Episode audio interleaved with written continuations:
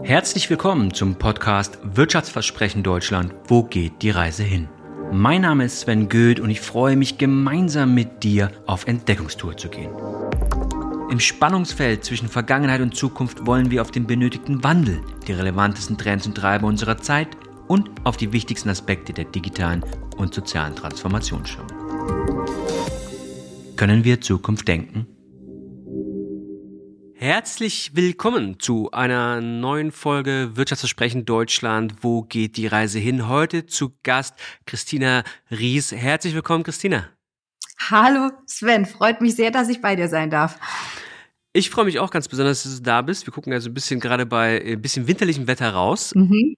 und äh, versuchen jetzt so ein bisschen heute das Thema Vertrieb der Zukunft, die Skills für den Vertrieb der Zukunft, aber auch so ein bisschen den Status quo äh, zu hinterfragen. Bevor wir das gleich ausführlicher machen, ähm, würde ich dich bitten, nochmal einmal dich unseren Zuhörern nochmal vorzustellen. Sehr gerne. Das äh, ist bei mir ein wenig vielschichtiger, weil ich sage immer, ich habe äh, ein paar Hüte auf, nicht nur einen. Denn äh, ich äh, bin einerseits äh, bin ich Führungskraft, Geschäftsführerin von einer Boutique-Unternehmensberatung. Wir kommen aus dem Bereich Luftfahrtindustrie. Machen kann ich das, weil ich ähm, zehn Jahre bei Airbus in verschiedenen Führungspositionen war und dort unter anderem eine Business Unit auch geleitet habe und auch einen technischen Vertrieb, technischen Kundendienst. Und ich bin schon immer da so auch der Troubleshooter, Transformierer und auch die, Change Managerin am Ende gewesen, die im Endeffekt alles neu, alles schnell äh, aufgebaut hat. Und äh, nach zehn Jahren Airbus bin ich dann in den Mittelstand gegangen und habe dort den Vertrieb äh, für ein mittelständisches Unternehmen auf und umgebaut und auch Niederlassungen im, Aufla im Ausland dann eben mitgegründet, M&As gemacht und habe mich dann vor fast zehn Jahren selbstständig gemacht und habe eine eigene GmbH gegründet, und hier machen wir dann so spannende Themen wie Expat-Evakuierungen, Start-up-Airlines, äh, Flugzeuge neu äh, von innen und von außen. Wir machen Due Diligences, Post-Merger Integrations, also alles, was in der Luftfahrt- und Verteidigungsindustrie irgendwo stattfindet, sind wir mit dabei. Hab auch da eine Kooperation mit Roland Berger. Und äh, da sind wir halt auch in ganz vielen internationalen Projekten unterwegs. Flugtaxis ist zum Beispiel auch so ein Ding, die Zukunft, ja, da sind wir auch mit bei. Und ähm, ja, dann habe ich noch den anderen Hut des Bundesverbandes der Vertriebsmanager auf. Äh, da bin ich nämlich seit 2017 die Präsidentin und äh, wir setzen uns für einen zukunftsfähigen Vertrieb ein. Und das macht mir unheimlich viel Spaß. Das mache ich im Ehrenamt und Vision finde ich total cool. Also das mache ich, das ist so, das bin so ich in verschiedenen Hüten. Das eine oder andere Thema werden wir nachher auch nochmal so ein bisschen schneiden. Ich glaube nicht nur dann den Vertrieb-Part, sondern auch gerade was vielleicht auch sich so ein bisschen in der Luft abspielt, ist ja auch ganz spannend, da nochmal so ein bisschen deine, äh, deine Gehirnzellen mit anzuzapfen. Wir machen ja immer so ein lustiges Spiel äh, bei unserem Podcast Two Truth and One Lie, wo wir die Personen ein bisschen anders nochmal vorstellen. Und ich bin schon ganz gespannt, welche drei Anekdoten äh, du uns aus deinem Leben mitgebracht hast, wovon eine eiskalt gelogen ist. Dann bin ich mal gespannt, ob du das nachher rausfindest. Also ich habe ja gerade gesagt, dass ich äh, zehn Jahre bei Airbus war und ähm, da äh, war ich äh, vor allem bei Airbus Helicopters tätig und ähm, da ich mich wahnsinnig für Technik interessiere und auch gerne verstehe, was ich tue, damit ich auch auf Augenhöhe mit allen sprechen kann, bin ich dort auch äh, als äh, zertifizierte Type Rating Hubschraubermechanik ausgebildet worden. Also das heißt, ich kann am Hubschrauber schrauben, habe das auch getan, äh, habe dazu auch äh, eine Prüfung in Theorie und Praxis Praxis abgelegt, habe das also nachgewiesen und habe auch selber am Hubschrauber geschraubt. Dann, ähm, da ich ja im Vertrieb tätig bin, bin ich wahnsinnig viel unterwegs und ähm, ich habe ein Faible für Autos und ich fahre super gerne Auto und äh, in den Spitzenzeiten habe ich tatsächlich äh, bis zu 100.000 Kilometer im Jahr im Auto zurückgelegt und ähm, ja, mich fasziniert auch die E-Mobilität mittlerweile sehr. Ich fahre fahr voll elektrisch und wie gesagt, je mehr Helferlein und Technik in dem Auto drin ist, das fasziniert mich einfach. Also ich wirklich Autos ist, ist, ein, ist wirklich was, was mir sehr viel Spaß macht. Mhm. Im Vertrieb kommt man viel rum. Das heißt, ich reise halt auch unheimlich gerne. Und äh, ich habe äh, an meiner Wand eine, eine riesengroße Weltkarte, äh, wo ich Fähnchen reinstecke in den Ländern und Orten, wo ich schon war. Und ähm, jedes Jahr kommen immer so einige Fähnchen mit dazu. Und ähm, ich liebe es, die Welt zu erkunden. Heute möchte ich euch unseren Podcast-Partner TechBoost vorstellen, das Startup-Programm der Deutschen Telekom. Ganz besonders möchte ich auf TechBoost Connect innerhalb des Programms eingehen. Es ist ein Ökosystem, das reale Geschäftsanforderungen mit passenden Ansätzen und Lösungen zusammenbringt. Jeder, der mich kennt, weiß, dass ich mit der Aussage arbeite, dass wir das 21. Jahrhundert nicht alleine meistern können. Und genau deshalb finde ich diesen Ansatz und das Programm von TechBoost so wichtig und relevant. Denn hier können Geschäftskunden ihre Herausforderungen als Challenges einstellen und die Startups im Ökosystem bieten maßgeschneiderte Lösungen an. Dieser Prozess ist daher mehr als eine simple Transaktion. Es ist ein echtes Matchmaking, das darauf abzielt, relevante Lösungen in kurzer Zeit zu finden. Und begleitet wird der gesamte Prozess durch das Team von TechBoost. Also habt ihr aktuell eine innovative Herausforderung in eurem Unternehmen, das gelöst werden soll? Dann schaut unbedingt auf der TechBoost-Seite vorbei. Den Link findet ihr in den Show Notes und vergesst nicht, für weitere spannende Einblicke und Perspektiven diesen Podcast zu abonnieren. Oh, das ist natürlich wirklich spannend, jetzt so spontan. Wir lösen es ganz am Ende des Podcasts nochmal auf. Würde ich ich würde wahrscheinlich auf eins tippen, dass das die Lüge ist.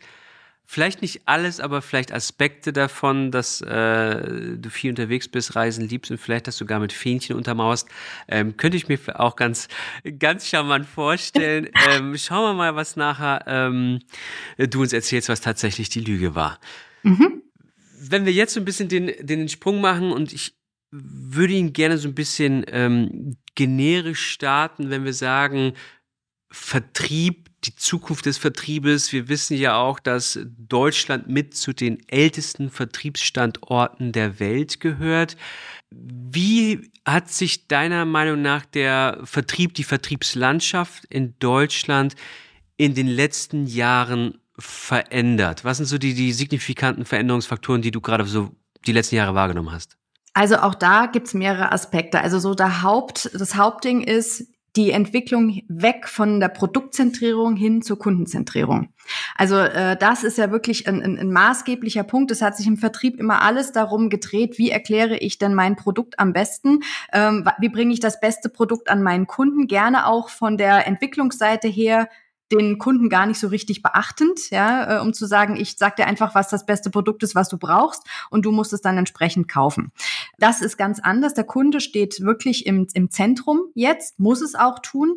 Das, was der Kunde braucht, dafür braucht er einen Lösungsanbieter. Und äh, teilweise muss man das als Vertrieb mit seinen Kunden, nicht nur teilweise mittlerweile immer mehr ja, mit dem Kunden zusammen erarbeiten, was er denn für eine Lösung braucht. Also man wird auch eher vom Vertriebler, das ist der nächste Aspekt, zum Berater, zum Partner. Ja, also nicht nur Beratung, sondern wirklich zum Partner, weil Partner bedeutet auch Vertrauen. Mhm. Und äh, das wird immer wichtiger, weil die Prozesse, und das ist der nächste Punkt, immer digitaler ablaufen.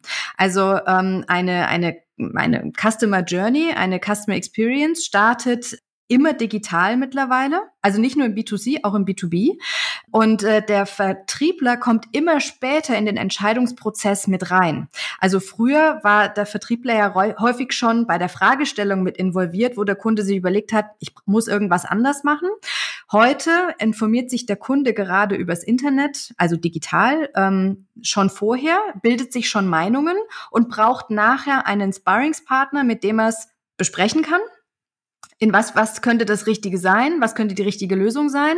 Und mit dem entsprechenden Vertrauen wählt dann eben der Kunde seinen Partner aus. Das kann, er kann die Auswahl aus mehreren haben. Und der, zu dem er das größte Vertrauen hat, äh, der mit ihm die Lösung fertig zusammen entwickeln kann, denn der bekommt den Auftrag am Ende. Total spannend. Und wahrscheinlich sind das ja auch, ich würde mal sagen, erste Erkenntnisse. Ihr habt ja vor kurzem eine Studie gemacht zum Thema Future Skills Vertrieb. Also welche Fähigkeiten braucht der Vertrieb? Wie sieht der Vertrieb mhm. in, in, in naher, mittlerer Zukunft aus? Führ uns mal so ein bisschen durch die, die Hauptergebnisse durch, wo du sagst, das sind eigentlich die prägendsten Aussagen oder die prägendsten Erkenntnisse, die auch ähm, aus der Studie hervorgekommen sind. Also wir haben mal zum einen, bevor wir die Studie angefangen haben, und das war dann mitunter auch die wirklich die Hauptbasis dafür, wir haben uns mal überlegt, wie komplex ist denn eigentlich Vertrieb? Weil die meisten Menschen denken ja, okay, Innendienst, Außendienst, mehr hat der Vertrieb eigentlich nicht zu bieten. Wir haben uns das angeschaut und haben festgestellt, dass es im Vertrieb insgesamt 17 Rollen gibt also inklusive der Führungsfunktion. Das heißt, nochmal 16 Fach- und, und äh, übergreifende Steuerungsfunktionen sind im Vertrieb vorhanden. Wie zum Beispiel ähm, Bitmanagement. Ähm, dann äh, hast du noch die Vertrag, das Vertragsprojektmanagement, du hast äh, Customer Service, äh, After Sales, ja, ähm, Vertriebscontrolling. Also richtig viele ganz unterschiedliche Tätigkeiten, die im Vertrieb gemacht werden und die auch nichts mit, ähm, wie würde man jetzt sagen, typisch Marketingfunktionen zu tun haben, äh, sondern wirklich die rein im Vertrieb aufgehängt sind. Nicht jedes Unternehmen hat alle 16 Rollen. Ähm, manchmal auch nur stärker oder weniger ausgeprägt. Manche werden auch von einer Person in Personalunion mitgemacht, je nach Unternehmensgröße. Aber je größer das Unternehmen, desto größer entsprechend auch die Vertriebsabteilungen und auch die einzelnen Teams, die sich um diese Punkte kümmern. So, und das als Grundlage genommen, haben wir das dann runtergebrochen und haben diese einzelnen Rollen analysiert, indem wir mit Menschen aus diesen Bereichen gesprochen haben, die dort entweder aktuell arbeiten oder gearbeitet haben, beziehungsweise diese Bereiche als Führungskraft verantworten. Und das haben wir alles genommen und haben das äh, von Studierenden der HTW, von Masteranden, haben wir das in einer wirklich groß angelegten Studie, haben wir das erarbeiten lassen. Und die haben das gegengespielt, auch gegen aktuelle Jobprofile, um zu sehen, was wird denn heute überhaupt schon von den zukünftig geforderten Skills heute schon abgefordert? Und was noch nicht? Und vor allem, was müssen wir denn überhaupt für diese Jobs reinschreiben? Was müssen die Menschen, die, die jungen Menschen hauptsächlich, die ja eigentlich irgend mehr oder weniger ausgebildet sind, weil wir haben ja schließlich im Vertrieb keine traditionelle Vertriebsausbildung, geschweige denn auch Studiengänge. Es gibt ähm, eine Hochschule, nämlich SMD, Sales Marketing Department an der Ruhr-Uni in Bochum, die haben einen mhm. expliziten mhm. Studiengang dafür. Es gibt auch andere Hochschulen wie Gießen, Dortmund, ja, ähm, die, die Würzburg, die haben äh, Teile davon, aber keinen dedizierten Vertriebsstudiengang. Und ähm, eine Ausbildung gibt's gar nicht. Also das heißt, wir reden immer von Quereinsteigenden die in den Vertrieb kommen. Das sind junge Menschen, das sind Menschen allen Alters eigentlich, weil du weißt nie, wann es dich in den Vertrieb führt. Äh, und äh, aber man kommt äh, immer aus verschiedenen anderen Disziplinen. Das heißt, du musst natürlich reinschreiben, was sollen sollen die Leute, die im Vertrieb arbeiten können, sollen für diese Stelle mitbringen. Und in den meisten Fällen musst du sie selber dafür ausbilden. Dafür musst du aber wissen, was du brauchst. Und das haben wir in der Studie äh, zusammengetragen. Und äh, die Studie wird Anfang nächsten Jahres offiziell veröffentlicht. Und deswegen äh, kann ich jetzt hier schon Einblicke geben, weil wir natürlich recht weit fortgeschritten sind. Aber die Studie in Gänze wird erst im Januar dann veröffentlicht. Das passt ja wahrscheinlich hervorragend sogar mit dem Ausspielungsdatum der Folge. Ähm, was braucht es denn? Was fehlt? Was braucht es mehr? Wenn du so ein bisschen das, das Spannungsfeld zwischen Vergangenheit und Zukunft jetzt ein bisschen aufzeigen würdest im, im Vertrieb, deren Rollen und deren Fähigkeiten. Wie sieht es aus? Also ganz klar ist, die Zusammenhänge gerade im B2B-Vertrieb werden immer komplexer. Das heißt, du brauchst Menschen, die klar und verständlich äh, das erklären können. Also Kommunikation ist die große Überschrift, zum einen, um etwas zu erklären, aber auf der anderen Seite auch, um es, wie kommuniziere ich es? Ja, digital analog, ähm, weil das unterscheidet sich ja durchaus, weil das Gesprochene kommt ja meistens besser rüber als das Geschriebene. Mhm. Aber ist das noch zeitgemäß? Hat man immer die Möglichkeit, mit seinem Kunden auch immer zu sprechen oder muss nicht viel auch über Geschriebenes, Digitales in irgendeiner Form stattfinden? Ähm, wie transportiere ich das? Also diese Skills braucht man. Globalisierung ist nach wie vor ein Thema, weil tatsächlich die Grenzen verschwimmen ja. Ich kann ja heute ein Produkt theoretisch auf der ganzen Welt vertreiben, egal äh, ob ich es physisch ausliefere oder ob ich eine Beratungsdienstleistung irgendwo hin verkaufe. Es ist ja international und diese interkulturelle Kompetenz ist etwas, was anscheinend in den Unternehmen, das haben wir auch rausgekriegt in der Studie, noch total unterschätzt ist, dass da auch gar nicht so viel Wert drauf gelegt wird und das, obwohl wir gerade bei Studierenden, bei AkademikerInnen die Tatsache haben, dass ganz viele im Ausland studiert haben. Mhm. Mindestens mal ein Semester. Ne? Und dass das dann das Ergebnis ist, dass das zu wenig ist. Also auch erschreckend teilweise, wie schlecht Englisch äh, in, in den Vertrieben gesprochen wird, in den Unternehmen in Gänze. Ja? Ähm, ich glaube, da haben wir in Deutschland noch einen, noch einen großen Aufholbedarf. Und auch das hat die Studie gezeigt, ähm, dass wir das brauchen. Dann kommt noch natürlich hinzu, aktiv zuhören können. Empathie ist insbesondere durch viel also wenn wir jetzt von Hybrid Selling äh, quasi sprechen, also von dem auch digitalen Verkaufen, dass man nicht so oft mehr beim Kunden ist, ist das für manche, Schrägstrich eigentlich viele, äh, ein Problem, Empathie äh, und, und aktives Zuhören über dieses virtuelle Medium machen zu können. Ähm, über Telefon war es ja schon immer schwierig, weil einem natürlich noch das Visuelle gefehlt hat. Aber trotz dessen, dass wir jetzt die visuelle Komponente haben, ist es anscheinend trotzdem immer noch schwierig und äh, nicht das Gleiche, wie wenn ich jemanden gegenüber sitze. Was mich mal interessieren würde, ist, du hast vorhin von 17 Rollen gesprochen, 17 Rollen, die der mhm. Vertrieb hat, in unterschiedlicher Facette. Sind denn auch beispielsweise innerhalb der Studie oder generell innerhalb eurer Gedanken und deiner Gedanken auch die Fragestellung dahinter, welche dieser 17 Rollen gibt es überhaupt denn noch in der Zukunft? Also gibt es alle 17?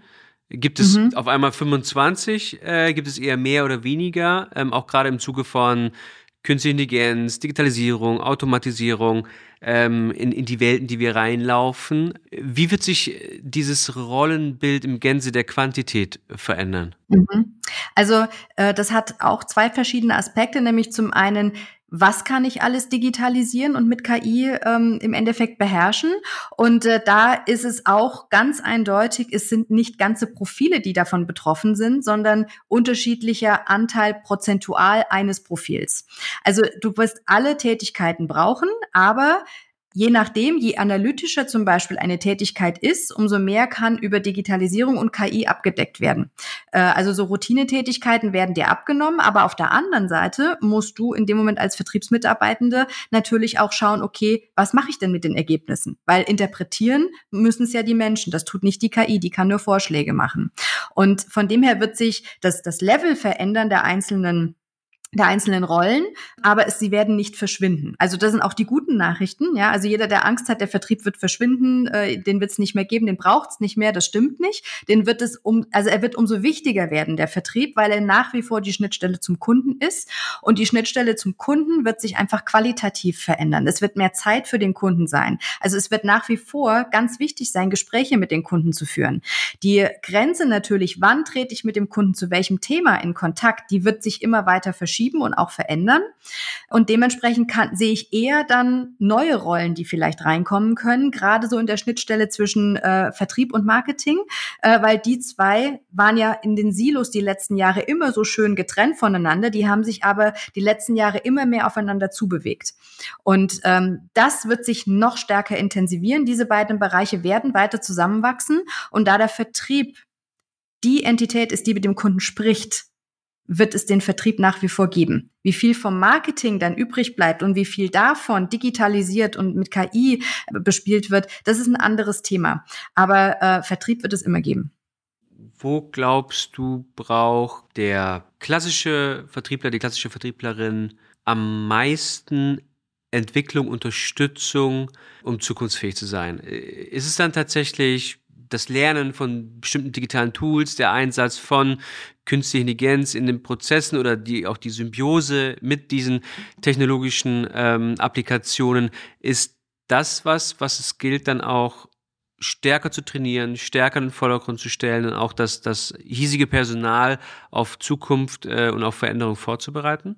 Ja, absolut. Also die digitalen Fähigkeiten müssen geschult werden, auch äh, auf verschiedene Produkte, weil es wird schon, hat auch im Vertrieb schon immer ganz viele, also eine ganz große Produktvielfalt gegeben. Und äh, auch das wird sich nicht ändern, sondern jedes Unternehmen hat einen anderen Bedarf und wechselst du das Unternehmen, musst du natürlich auf dieses Tool erstmal neu geschult werden. Aber auch dieser Umgang mit dieser Technologie ist unheimlich wichtig. Also die Sensibilisierung dafür, was kann KI denn überhaupt? Was darf sie nicht? Ja, also ähm, die Firmengeheimnisse in ChatGPT einzugeben und dann zu meinen, man kriegt eine ganz tolle Firmenpräsentation raus, ähm, ist eins, was nicht sein darf. Ja, also wir reden von so einer Sensibilisierung, aber auch da von wie prompte ich zum Beispiel ChatGBT richtig, damit ich auch das richtige Ergebnis bekomme. Und wir haben ja nicht nur ChatGBT, sondern Salesforce hat ja auch KI-Anteile. Wir haben Low-Code, No-Code-Plattformen, ja, die immer stärker ins Unternehmen integriert werden. Ähm, die muss jemand bedienen, die muss jemand individualisieren. Und das können nicht nur die Programmierer, sondern das muss der Anwender am Ende tun, äh, zusammen mit der gesamten Vertriebsorganisation, damit es wirklich wie Faust auf Auge auf die eigene Vertriebsorganisation passt. das aktive Zuhören, das Empa die Empathie, das, das sind viele Sachen dabei, die muss man ein Stück weit mitbringen, aber man kann, wenn man eine gute Grundlage hat, das natürlich aufbauen. Man muss das trainieren, man muss das üben, ja. Man muss dieses, wie wirke ich nach außen? Das wird viel stärker wieder Raum einnehmen. Das hat man die letzten Jahre ziemlich ähm, gerade im Vertrieb runterfallen lassen, sondern eher die Verhandlungsskills ähm, äh, trainiert. Wie mache ich einen guten Abschluss? Auch das ändert sich, ja. Ich verhandle jetzt ja heute auch anders. Mit einem Partner verhandle ich anders, äh, als ich das mit jemandem tue, äh, wo es ein Gefälle gibt. Ja, ähm, auch Einkauf, äh, Vertrieb, äh, diese Verhandlungen werden sich äh, verändern, werden auf digitalem Wege stattfinden. Also Vertrieb war ja schon immer die Disziplin im Unternehmen, die am meisten Schulung gebraucht hat und wo es auch ganz viele Schulungsanbieter gibt, wo man nicht weiß, kann die Person das? Sind es die richtigen für uns? Viel war ja dann so, naja, komm, ich leg denen mal ein, ein Trainingsbuch hin, sucht euch mal raus, wo ihr das Gefühl habt, dass ihr noch besser werden müsst. Also die Zeit haben wir nicht mehr, ja, also das wird es nicht geben, sondern ich glaube, es wird sehr stark in die Richtung Inhouse Training Academies gehen. Also wo ein Unternehmen tatsächlich die Mitarbeitenden, insbesondere im Vertrieb, aber auch aus anderen Bereichen, Mhm. sehr stark auf die eigenen Produkte, weil nämlich auch die, Produ die eigenen Produkte, die Unternehmen anbieten, werden ja immer digitaler. Und äh, wir haben ja festgestellt, wenn wir ein, wenn wir ein Produkt haben, das sehr analog ist und jetzt digital verkauft werden muss, nimmt man, muss man den Vertrieb wirklich sehr, sehr aktiv mitnehmen, weil die sonst das Produkt gar nicht als ihres begreifen. Weil sie sagen, ich bin doch kein Softwarevertriebler, sondern ich verkaufe doch äh, Werkzeugmaschinen, äh, Tools ganz allgemein. Ne? Also ähm, wir hatten mal eine Sales Crack-Up Night, wo Hilti war. Äh, die haben halt von ihrem Sales Crack-Up erzählt, dass äh, sie die Maschinen, die alleine den, den Patch drauf hatten, dass man sie orten kann, dass man weiß, wo die sind dass man weiß, wie der Zustand der Maschine ist, dass das erstmal gar nicht ver verkaufbar war, weil der Vertrieb an sich nicht mitgenommen war. Und also jedes Produkt muss man viel stärker darauf Wert legen, dass die, dass die Vertriebler darauf geschult sind und dass sie dann aber auch wirklich das Gesamtpaket der Klaviatur eines modernen Vertrieblers beherrschen. Und dazu braucht es ein Vertriebskonzept, in dem man sagt, okay, wir vertreiben zum Beispiel über Hybrid Selling. Also auch die hybride Variante hat einen starken Impact. Wir fahren nicht nur raus zum Kunden, hat auch was mit Nachhaltigkeit zu tun. Ähm, wir setzen auf Social Selling, ja. Auch äh, der Bereich ist, wird von vielen Unternehmen, und wir haben gerade gehört, je größer das Unternehmen umso weniger wird auf Social Selling gesetzt, weil man noch nicht weiß, wem gehört was. Also solche Sachen müssen von der Führungsebene her konzep wirklich konzeptioniert und durchdacht werden und mit den eigenen Mitarbeitenden auf das eigene Unternehmen, die eigenen Produkte wirklich angewendet werden. Und daraus muss ich dann so eine Sales Inhouse Akademie schaffen womit man dann mit Mentoring, aber auch mit wirklich guten Kursen die Menschen da abholt, wo sie vom aktuellen Ausbildungsstatus sind. Und das wissen wir ja, dadurch, dass nicht alle Vertrieb gelernt haben, sondern Quereinsteigende sind, ist einfach der Level, von dem jeder Einzelne abfliegt, ein ganz anderes. Und das ist eine besondere Herausforderung, was wir im Vertrieb haben, dass wir wirklich eine Antwort darauf finden müssen, wie wir die Leute alle auf das gleiche Level bekommen. Was ist so ein bisschen deine Einschätzung zeitlich? Also es ist ja nicht so, dass man irgendwie Leuten von heute auf morgen Medienkompetenz. Wie verkaufe ich über Online-Medien? Wie verkaufe ich remote? Äh, wie äh, gehe ich auch sozusagen mit meiner eigenen Person als Verkäufer digital um als Teil einer Custom Experience?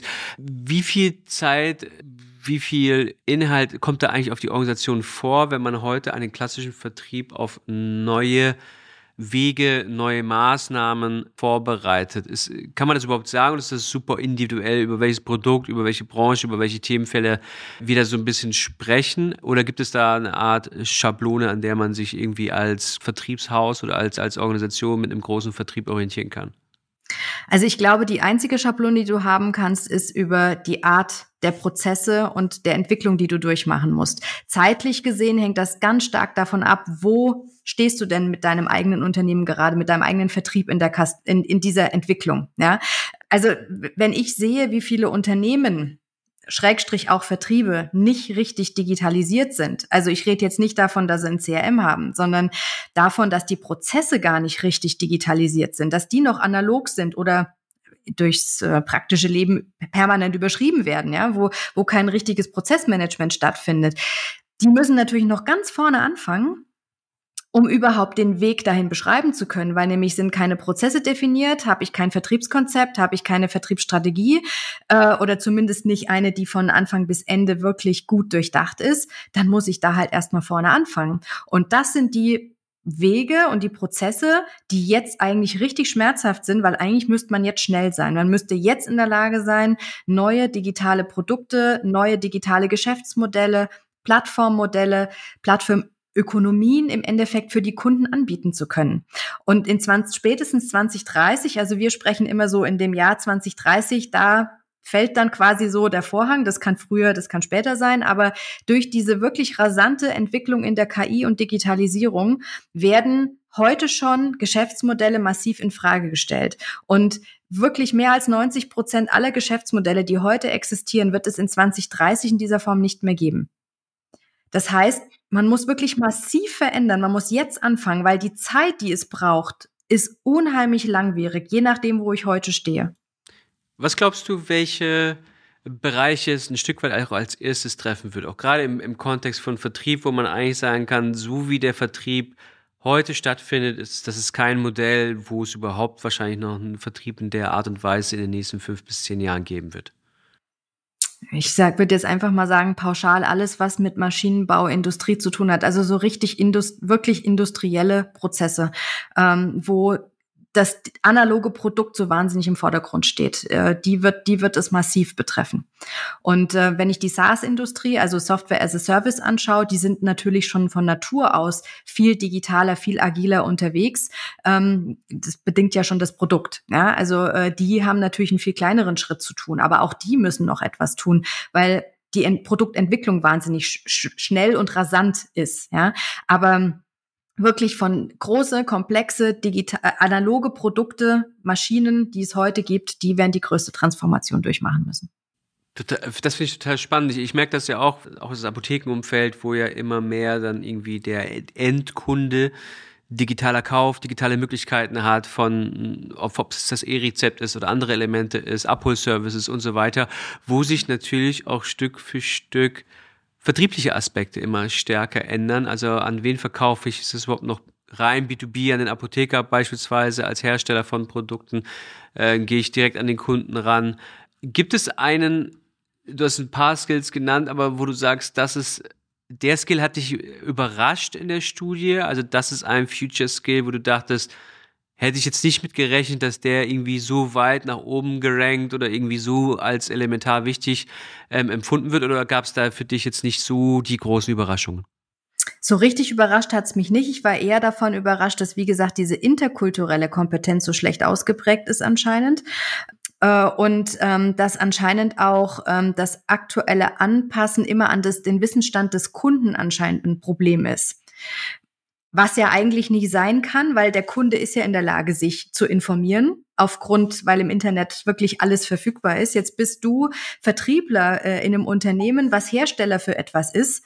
Natürlich habe ich da Zugang zu ganz vielen Informationen, Wettbewerbsinformationen, was mir auch das Marketing eigentlich herausgearbeitet hat. Also eigentlich dürfte ich äh, in dem Vertrieb für mein Produkt, für meine Dienstleistung nicht schlecht informiert sein, sondern wirklich müsste in der Lage sein, schnell auf meinen Kunden, auf seinen Wissensstand reagieren zu können. Und offensichtlich sind da Defizite da. Das hat mich überrascht.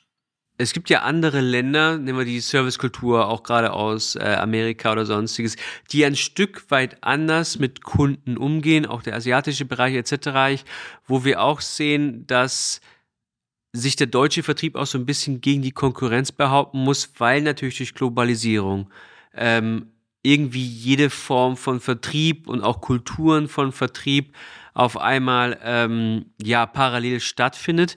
Äh, inwieweit siehst du diesen diesen Ländervergleich? Gibt es Dinge, die die für uns stehen? Also wo auch ganz klar der deutsche Vertrieb äh, Vorteile hat gegenüber dem Ausland, äh, genauso wo wir auch sagen, da haben wir auch ein bisschen Nachholbedarf. Gibt es da signifikante Differenzen, wenn man das so länderübergreifend sich anschaut? Also ich ja, gibt es und ähm, ich glaube, die Deutschen fallen insbesondere dadurch auf, dass sie so wenig digitalisiert sind. Das ist halt leider so. Ne? Also ähm, Konkurrenz aus dem Ausland, die da viel stärker aktiv ist, haben wahnsinnige Vorteile, werden auch den Vorteil immer weiter äh, ausbauen. Und ähm, Was ich aber glaube, ist, dass wir in Deutschland tatsächlich ein sehr gutes Know-how haben, gerade wenn wir von so Solution Selling sprechen. Solution Selling kann ich ja nur machen, wenn ich wirklich hervorragend in meinem Feld bin und äh, damit mich auch in ein Feld entwickeln kann, wo ich ziemlich alleine bin. Also diese, diese Green Hill Strategie, um ein, ein Feld zu finden, wo noch nicht viel Konkurrenz ist und wo ich wirklich Lösungen für meine Kunden anbieten kann ich glaube, da haben, hat Deutschland wirklich gute Chancen, dass sie das wirklich sehr gut machen können, wenn sie die Zeichen der Zeit jetzt erkennen und tatsächlich da auch aktiv werden. Und ich finde es ja auch wirklich spannend, weil ich mir auch mal denke, so das Produkt, das haben wir eigentlich immer verstanden. Also wenn man eins sagen muss, was wir können, ist, wir verstehen unsere Produkte, wir verstehen das, wie wir das äh, verkaufen, wo die Features sind. Deswegen war wahrscheinlich auch da der, der größte Fokus die letzten Jahre drauf. Ich würde gerne mal ein bisschen den Sprung machen, weil mich auch deine andere Seite, wenn es um das Thema Aviation äh, und auch gerade rund um den, den Luftraum geht, total interessiert. Wir reden ja auch viel über Flugtaxis, Volocopter, Lilium, Airbus, alle sind da mit dabei. Du bist in dem Bereich auch sehr viel unterwegs. Wie, wie nimmst du diesen Bereich gerade hier in Deutschland wahr? Und was glaubst du, was wir in den nächsten fünf Jahren erwarten können? Also man muss ja, also muss wissen, es gibt 400 Unternehmen weltweit, die sich äh, damit beschäftigen, ein Flugtaxi zu bauen und später auch betreiben zu können. 400 mag sich jetzt vielleicht auf die globale Welt nicht allzu viel anhören, aber für so ein komplexes Produkt ist das viel. Und wir reden nicht von Drohnen, also die ähm, nur so eine Größe haben, ne, äh, wo man Paketchen, Paketchen drunter hängen kann, sondern wir reden tatsächlich von 400 Unternehmen, die sich um Personenbeförderung äh, damit beschäftigen. Und das sind dann schon verdammt viele. Und das auf der ganzen Welt. Jetzt sind von denen 400 alleine in Deutschland und in Deutschland, ja, äh, nicht USA, sondern und, und China, sondern tatsächlich in Deutschland haben wir alleine schon mindestens fünf. Und davon sind die bekannten Lilium und Volocopter. Volocopter besonders hervorzuheben in meinen Augen, weil äh, die haben schon vor etlichen Jahren äh, die ähm, Zertifizierung als, als Herstellerbetrieb erhalten. Die wollen nächstes Jahr an der Olympiade äh, Demo, einen Demoflug anbieten, also auf der Strecke, wo der Hubschrauber normalerweise vom Flughafen zum Olympiapark äh, fliegt, wollen die eben so einen Volocopter einsetzen, ähm, mit dem du auch fliegen kannst. Und das finde ich ist total stark, weil es nämlich auch zeigt, okay, die Zukunft ist schon da. Das ist nicht irgendwas, äh, was so dem fünften Element oder äh, zurück in die Zukunft oder irgendwas entspringt, wo die, wo die Autos auf mehreren Ebenen durch die Stadt fliegen, sondern ähm, es ist schon da. Ja, und äh, natürlich werden wir noch etliche Jahre brauchen, bis wir wirklich aktiv damit da, Geld verdienen kann, dass es auch effizient wirklich nutzbar ist, dass die Flüge so günstig sind, wie mit einem Taxi zu fahren, ähm, dass auch möglichst viele Personen dort transportiert werden können äh, und dass auch vielleicht auch kein Pilot mehr mit an Bord sein muss, weil diese Personal Kosten dieses Piloten nimmt A einen Platz weg äh, in dem Fluggerät. Das ist doch das, das äh, größte Effizienzelement. Ne? Also, dass es wirklich rechnet und renditemäßig ja. auch funktioniert, geht eigentlich genau. nur ohne Pilot. Geht nur ohne Pilot, genau. Und dazu brauchst du aber, also die Technik ist an sich soweit. Ne? Also wir könnten schon seit 15 Jahren auch Passagierflugzeuge ohne Piloten fliegen lassen. Technisch wäre das absolut möglich. Es wird nur niemand einsteigen. Ja, es war ja schon eine Überwindung für viele äh, in den in den äh, Flughafen-Shuttle, äh, der da auf Schienen fährt, einzusteigen, wo überhaupt kein Fahrer mehr drin sitzt am Anfang war das so. Heute ist es die selbstverständlichste Sache von der Welt.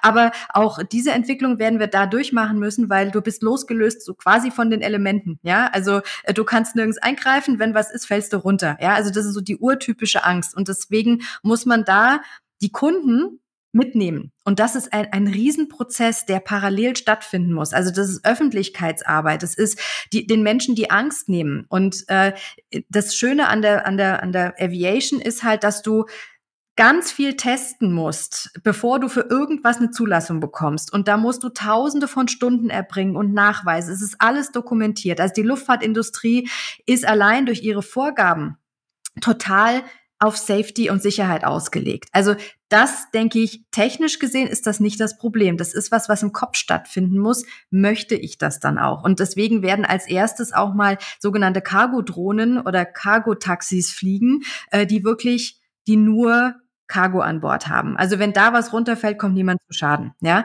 Außer vielleicht es fällt irgendwie blöd auf irgendwas drauf. Aber genau das ist ja da auch der Grund, weshalb es noch so lang dauern wird, bis die Flugtaxis tatsächlich fliegen. Du brauchst beschriebene Korridore, in denen diese Flugtaxis fliegen können und dürfen. Heute zum Beispiel, wenn du, es gibt ja die ganzen Ambulanzhubschrauber die dürfen ja auch, das darf A nicht jeder äh, in die Stadt auf das Krankenhaus drauffliegen, sondern es dürfen zum Beispiel nur Hubschrauber sein, die zwei Triebwerke, zwei Motoren haben. Sicherheitsgrund. Wenn ein Triebwerk ausfällt, kann man mit einem Triebwerk noch genauso gut fliegen. Überhaupt kein Problem. Es fällt nicht da runter, wo es einen großen Impact hat. Und äh, dieser Nachweis muss für die für die Flugtaxis auch geschaffen werden, beziehungsweise äh, ist es immer das Ziel, über möglichst wenig bewohntes Gebiet zu fliegen. Also sprich eher über eine Straße, denn über Wohnhäuser. Und das Schöne halt an den Flugtaxis ist, du kannst halt die Ebene der Flughöhe übereinander stapeln, so wie die Flugzeuge heute auch schon auf unterschiedlichen Höhen fliegen. Auch das ist möglich. Da weist man die Korridore aus. Aber was ist die Schwierigkeit? Dieses Monitoring dieser Flugtaxis.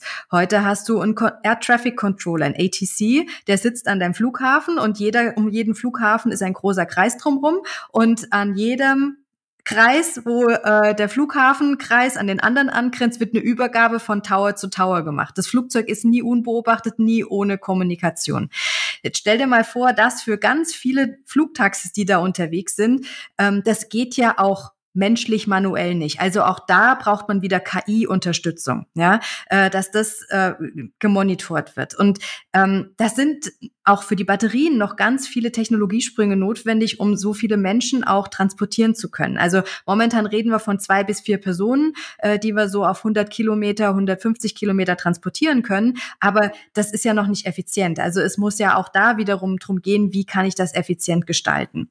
Und ähm, da ist noch einiges zu machen, aber es ist möglich, ja. Und äh, mit dem Flug nächstes Jahr an der Olympiade kann es Volocopter hoffentlich auch der Weltöffentlichkeit zeigen. Naja, es gab ja tatsächlich ja schon den einen oder anderen sozusagen Lounge weltweit, ob jetzt in Singapur, wo Volocopter geflogen ist, ähm, oder auch jetzt in, in, Stuttgart, da haben sie ja auch einen Flug gemacht am Stadion äh, vom VfB äh, in der Ecke mit Mercedes es wird ja auch viel darüber gesprochen, dass natürlich im, im, im ersten Kontext diese AB-Verkehrsstrecken wahrscheinlich die spannendsten sind. Also um natürlich auch bestimmten Traffic von der Straße äh, rauszunehmen und sozusagen in die, in die Luft zu, zu verfrachten. Was ich so ein bisschen sehe, ist, dass wenn wir über Tests sprechen, wenn wir über Möglichkeiten von ersten Flügen sprechen, dass das zu 90 Prozent, wenn nicht sogar zu 100 Prozent, wir immer über das Ausland sprechen. Was ist eigentlich das große Thema? Ist es tatsächlich Regulation, Naturschutz oder sonstiges, äh, warum wir es nicht schaffen, Flüge, Testflüge, die müssen ja nicht mal bemannt sein jetzt im ersten Schritt, aber zumindest hier stattfinden zu lassen, um auch dieses positive Vehikel, ich meine, das sind Firmen aus Deutschland, die ihre Technologie hier bauen, aber am Ende wieder irgendwelche Testflüge und, und Strecken machen in, in, in Singapur und Shenzhen oder keine Ahnung was jetzt bei der Olympiade irgendwie im Ausland. Ähm, wo siehst du da gerade das, das, das größte, ja, behindernde Momentum, was wir uns gerade wieder selber irgendwie auferlegen, damit die Dinge hier nicht hier fliegen können, hier getestet werden können, ähm, an, an sicheren Orten? Mm, die Thematik ist schon auch, dass wir in Deutschland, Schrägstrich Europa, einfach eine wahnsinnig dichte Besiedlung haben. Also du kriegst die äh, langen Strecken gar nicht hin die du bräuchtest, um über unbewohntes Gebiet fliegen zu können, um solche Testflüge machen zu können. Also über deinem deinem festgelegten äh, Flughafengelände äh, oder deinem Firmengelände kannst du das natürlich tun. Aber was du ja jetzt willst, ist, du willst Strecke testen, du willst ähm, Cargo drunter hängen, du willst Lasten drunter hängen. Und da brauchst du tatsächlich Länder und Landstriche, wo einfach ganz viel nicht ist um auch zu sehen, okay, starten, landen, dann die ganze Strecke zu fliegen, dort wieder starten zu landen. Damit brauchst du das einfach, das ist, hast du in Deutschland und Europa nicht. Deswegen also auch das, was äh, Volocopter jetzt nächstes Jahr dann, wenn äh, in Frankreich auf der Olympiade zeigt, ähm, ist das Ergebnis von Testflügen, die sie woanders auf der Welt durchführen mussten. Also mussten, ja, also weil es einfach schon die, die strukturelle Gegebenheit gar nicht gibt. Natürlich hast du auch noch die Regulatorik, dass die hinterhergezogen werden muss, aber das ist jetzt für diesen Testflugbetrieb mal nicht das Maßgebliche. Und deswegen bist du halt oft in Dubai zum Beispiel Oder halt in den arabischen Ländern, da fliegst du über die Wüste. Ja? Du hast, ähm, wenn du Glück hast, bessere Wetterbedingungen, die du ausschalten kannst, weil nicht so viel unterschiedliches Wetter ist. Ne? Wenn du bei uns Regen hast, ist es was anders. Ähm, natürlich ähm, wenn du in der Gegend bist, die sehr hoch liegt, was, was dir im Mittleren Osten trotzdem auch passieren kann, heiß ist es auf jeden Fall. Das sind auch Bedingungen, die natürlich nicht ideal sind, aber auf jeden Fall sind die Parameter, ändern sich nicht so oft. Und das ist was, was du halt bei Tests auch brauchst. Du musst möglichst wenige Variablen haben, die sich permanent während deiner Tests ändern, weil sonst hast du keine zuverlässige Aussagekraft. Verstehe ich, auch wenn ich es nicht ganz nachvollziehen kann wenn ich hier das Land Niedersachsen angucke mit den ländlichen Strukturen, weiß, keine Ahnung, ey, ich kann auch 80 Kilometer mit dem Fahrrad durch Lüneburger Heide fahren und sehe keinen Mensch. ähm, aber das ist, sei mal dahingestellt, ähm, dass das natürlich klar in, in, in der Wüste, ja, oder wenn ich über den Urwald fliege oder keine Ahnung was, äh, vielleicht bessere Bedingungen, auch Witterungsbedingungen natürlich habe es gibt ja unterschiedliche Ansätze gerade. Also sowohl Volocopter, Lilium ist ein Stück weit anders aufgebaut, als wenn wir zum Beispiel nach Asien gucken mit IHang oder sonstiges. Welche Modelle glaubst du, werden sich durchsetzen? Also welche haben deiner Meinung nach, wenn du so ein bisschen gerade drauf guckst, ähm, eine, eine gute Chance, auch irgendwann Teil des Regelverkehrs zu sein, Teil einer, eines Verkehrsmixes zu sein, der, der auch hier in Deutschland stattfindet? Also äh, der technische Unterschied ist, den du haben kannst, sind äh, sogenannte Multicopter, sowas wie zum Beispiel Volocopter, wo mehrere Rotoren ähm, äh, im Endeffekt in der Vertikalen drehen. Äh, und das andere Modell ist das, was Lilium eigentlich macht, nämlich mit Flügeln, mit der Fläche die eigentlich dafür ausgelegt sind, eher Stadt-zu-Stadt-Verbindungen zu fliegen, also längere Distanzen über, äh, zu überwinden, als denn ein Volocopter, der schon eher wirklich für Kurzdistanzen ist. Das sind eigentlich die wesentlichen Unterschiede. Ähm, ob EHang, Volocopter, das ist eine Kategorie Multicopter. Das ist die technische Komponente. Die andere ist die typische Start-up-Produktkomponente. Ähm, welches Unternehmen schafft es denn überhaupt? Und das ist nicht immer eine Frage der Technik, sondern oftmals eine Frage des Geldes. Und ähm, auch gute Produkte und Unternehmen sterben, weil ihnen einfach das Geld ausgeht, weil sie in, im Punkto Vertrieb schlecht waren. Und auch für bestehende Umgebungsbedingungen, für die sie nichts können. Ja, es kann ja sein, dass ein Investor, ähm, der super wirklich äh, Geld reingebracht hat, unterstützt hat, aus irgendwelchen anderen Gründen durch seinen Investments pleite geht und du findest so schnell keinen Ersatz. Ja, äh, oder deine Kunden kommen in, in wir, haben ja, wir sehen ja von vielen äh, Flugtaxi-Herstellern, die auch schon mit Delta Airlines zum Beispiel auch Rahmenverträge geschlossen haben, äh, die große, äh, große wirklich Flotten abnehmen wollen. Lass eine dieser Airlines in, in wirtschaftliche Schwierigkeiten kommen, weil nochmal eine Pandemie oder irgendwas kommt, ähm, dann gibt es die Airline vielleicht in dem Sinne nicht mehr oder sie haben das Geld dafür nicht mehr. Ähm, dann ist alles das, worauf das aufgebaut hat, das Unternehmen, wie es finanziert wird, ist hinfällig und dann gibt's das Unternehmen und das Produkt nicht mehr. Also es ist nicht nur wirklich die reine Produktqualität, sondern es sind auch ganz viele Faktoren, die eben Startups einfach als Problematik überhaupt haben, die auch noch erschwerend hinzukommen.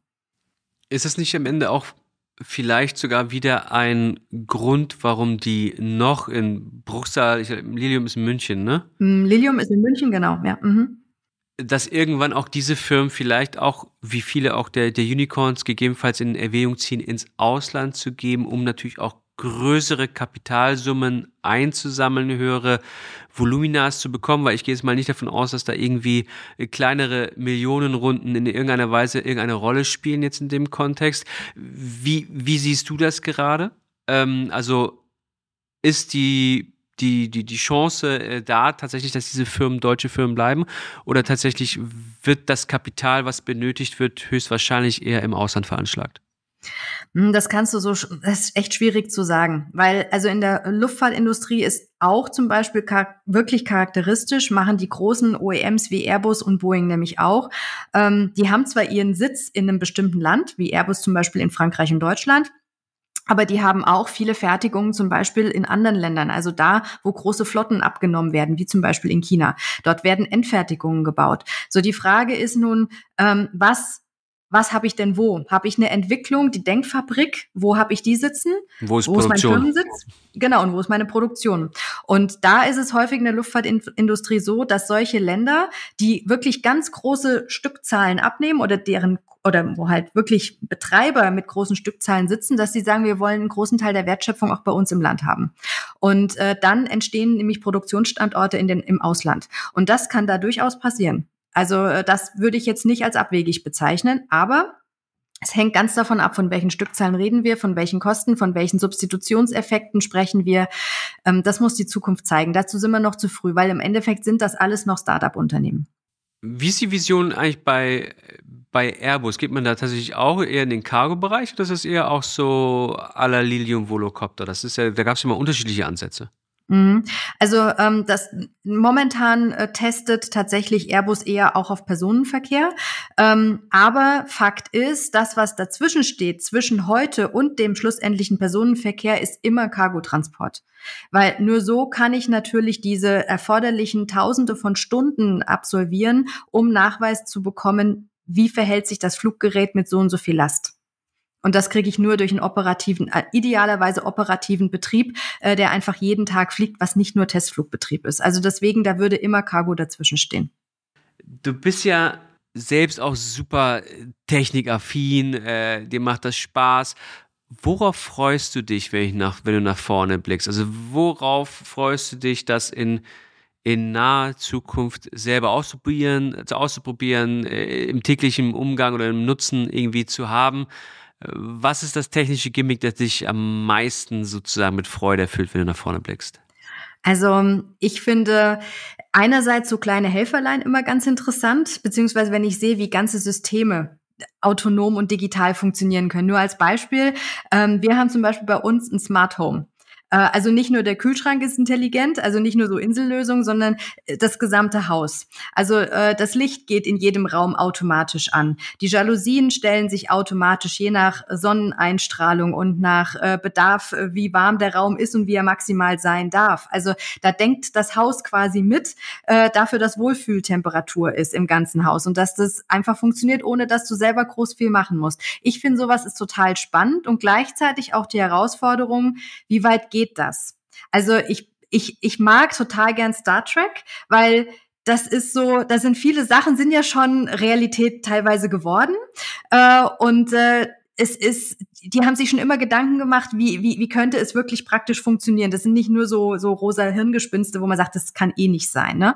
Und wenn ich mir da vorstelle, die haben schon immer ihren Computer gefragt, ähm, sag doch mal, äh, wie sind da und da die Parameter, äh, gib mir mal Daten. Das ist ja eigentlich das, wo wir heute stehen. Also theoretisch könnte dir deine KI sagen, äh, draußen ist das Wetter so und so, deine Ableitung dann zu sagen, ja, ich packe jetzt die Familie ein und wir machen eine große Fahrradtour, äh, das ist immer noch deine, aber die Parameter gibt dir die KI. Das wäre theoretisch ja heute schon möglich. Wie weit geht das? Ja, und wie weit ist das A von der Security-Geschichte, also deine Daten, wie gehören deine Daten dir? Kann man das leicht hacken? Ähm, ethische Entscheidungen, wie weit darf KI gehen, welche Entscheidung darf KI automatisch treffen, welche nicht, ist jetzt zum Beispiel auch gerade im Verteidigungsbereich ja auch wird ein Riesenthema. Mhm. Ich finde, das sind so Sachen, die sind unheimlich spannend und wir dürfen Teil davon sein. Aber gleichzeitig haben wir auch die Verantwortung, uns jetzt hier was Vernünftiges einfallen zu lassen, dass wir eben nicht die, das Terminator-Szenario haben, ja, sondern dass wir tatsächlich eher so das Star Trek-Szenario haben, wo quasi Wohlstand für alle, Frieden für alle. Äh, das wäre so, das wäre super schön. Ähm, aber da müssen wir wirklich viel für tun. Und das wäre für mich so ein Szenario, wenn wir das schaffen und uns alle unterhaken und sagen, wir machen das gemeinsam und nicht gegeneinander, dann fände ich das wirklich schön. Das sind doch total charmante äh, Worte zum Ende. Und äh, was mich jetzt noch zu guter Letzt interessiert, ist, was war deine Lüge? Nachdem du jetzt so natürlich auch einiges erzählt hast, könnte ich mir auch eins wieder vorstellen. Aber was, was war die Lüge? Äh, tatsächlich das Reisen war die Lüge. Wie? Also äh, ich Machst ja, keine ich bin, Fähnchen. Ich, ich mache keine Fähnchen. Also ähm, ich habe ich hab ein Faible tatsächlich für Technik und ich habe ein Faible für Nachhaltigkeit. Und ähm, ich setze mich damit für mich selber auch ganz aktiv auseinander. Ich muss viel unterwegs sein, beruflich. Ähm, und ich habe mir überlegt, okay, wie kann ich meinen mein Impact ähm, maximal reduzieren? Und äh, dazu gehört für mich, dass ich E-Auto fahre äh, und dass ich, weil ich halt mit den öffentlichen hier, ich wohne, wir wohnen sehr ländlich, ähm, ist es mit den öffentlichen und mit dem Zug keine Option. Momentan halt noch nicht. Deswegen, ich habe mich ganz bewusst für E-Mobilität entschieden, um zu sagen, okay, A, Entschleunigung, ähm, vernünftiges Planen, also auch dieses, dieser unnötige Ballast und Stress, den man sich oft auch im Vertrieb antut, wo man dann sagt, ja, ich muss hier Termin an Termin rein und das muss so effizient wie möglich sein. Einfach vernünftig drüber zu planen und zu überlegen, was brauche ich tatsächlich, was muss ich persönlich tun und was kann ich digital tun. Dann die Entschleunigung bei der Planung und bei der Reise. Ich habe ähm, alle zwei, zweieinhalb Stunden eine Viertelstunde Ladestopp. Ich habe mich auch bewusst für ein Auto entschieden, was nur eine Viertelstunde lädt. Also anders könnte ich jetzt meinen Zeitplan auch nicht machen. Aber ich äh, fliege so wenig wie es geht äh, und äh, versuche eben auszuweichen. Und äh, für mich persönlich auch, mein, mein Beruf ist schon seit, ich bin seit mehr als 20 Jahren äh, im Beruf. Der ist immer hektisch, da ist immer viel los, man muss viel entscheiden. Man muss auch mal die Batterien aufladen. Und äh, wenn man dann einfach mal tun und lassen kann, was man will und den Luxus hat, keine Termine machen zu müssen und nicht zu sagen, jetzt bin ich hier, jetzt muss ich unbedingt diese Kirche angucken oder ich muss da hingehen, sondern ich kann sagen, verdammt, ich habe den Luxus, ich kann meine Zeit frei einteilen und kann die Natur genießen oder ich kann da eine Städtetour machen oder ich kann machen, was ich will. Das ist für mich, da kann ich runterfahren. Das ist für mich wirklich dann die Erholung, die ich brauche und das ist nachhaltig. Ja, schön. Christina, ich sag ganz herzlichen Dank, dass du dir die Zeit genommen hast und ich freue mich schon auf unseren gemeinsam bemannten Flug in der Zukunft. ähm, in, eine, in, in einer der, der, der Drohnen. Und in diesem Sinne sage ich ganz lieben Dank, dass du da warst. Danke dir, hat mir sehr viel Spaß gemacht. Danke fürs Zuhören. Bei Fragen oder Anmerkungen stehe ich dir gerne über meine Social-Media-Kanäle zur Seite. Bis zum nächsten Mal und ich freue mich, gemeinsam mit dir Zukunft zu gestalten. Und gestaltet wird dieser Podcast in Kooperation mit PwC Deutschland und TechBoost, dem Startup-Programm der Deutschen Telekom.